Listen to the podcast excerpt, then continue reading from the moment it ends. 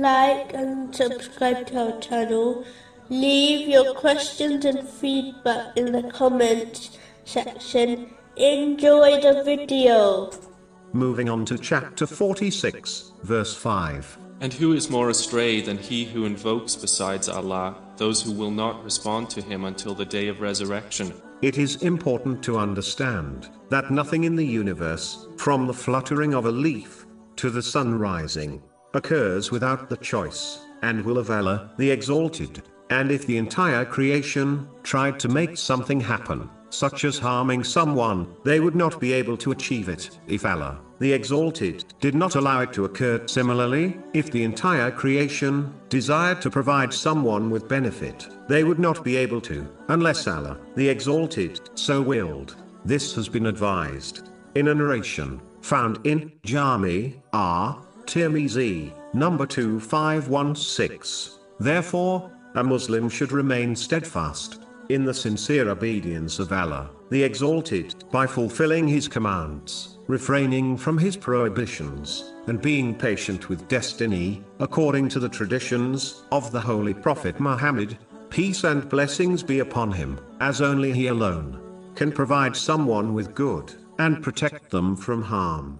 Moving on to chapter 46, verse 6. And when the people are gathered that day, the trumpet blast will lead to the death of the creation. This has been confirmed in a narration found in Sahih Muslim, number 7381. The important thing to learn is that this is a call which no one can or will reject responding to.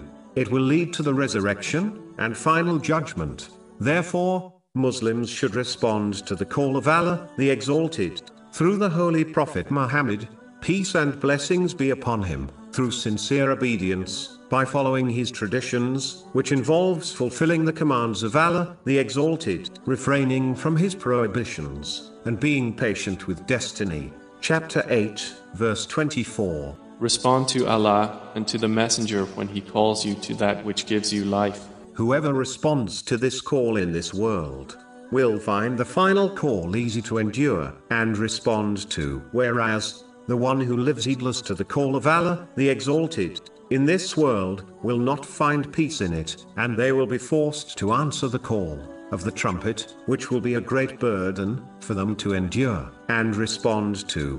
A person can only ignore the call of Allah, the Exalted, for so long as the final call will occur sooner or later, and no one will be able to avoid or ignore it. If this is inevitable, it makes sense that one respond to it now, today, instead of living in heedlessness. If one hears the trumpet blast, while heedless, no action or regret will benefit them, and what comes after for this person will be even more terrifying.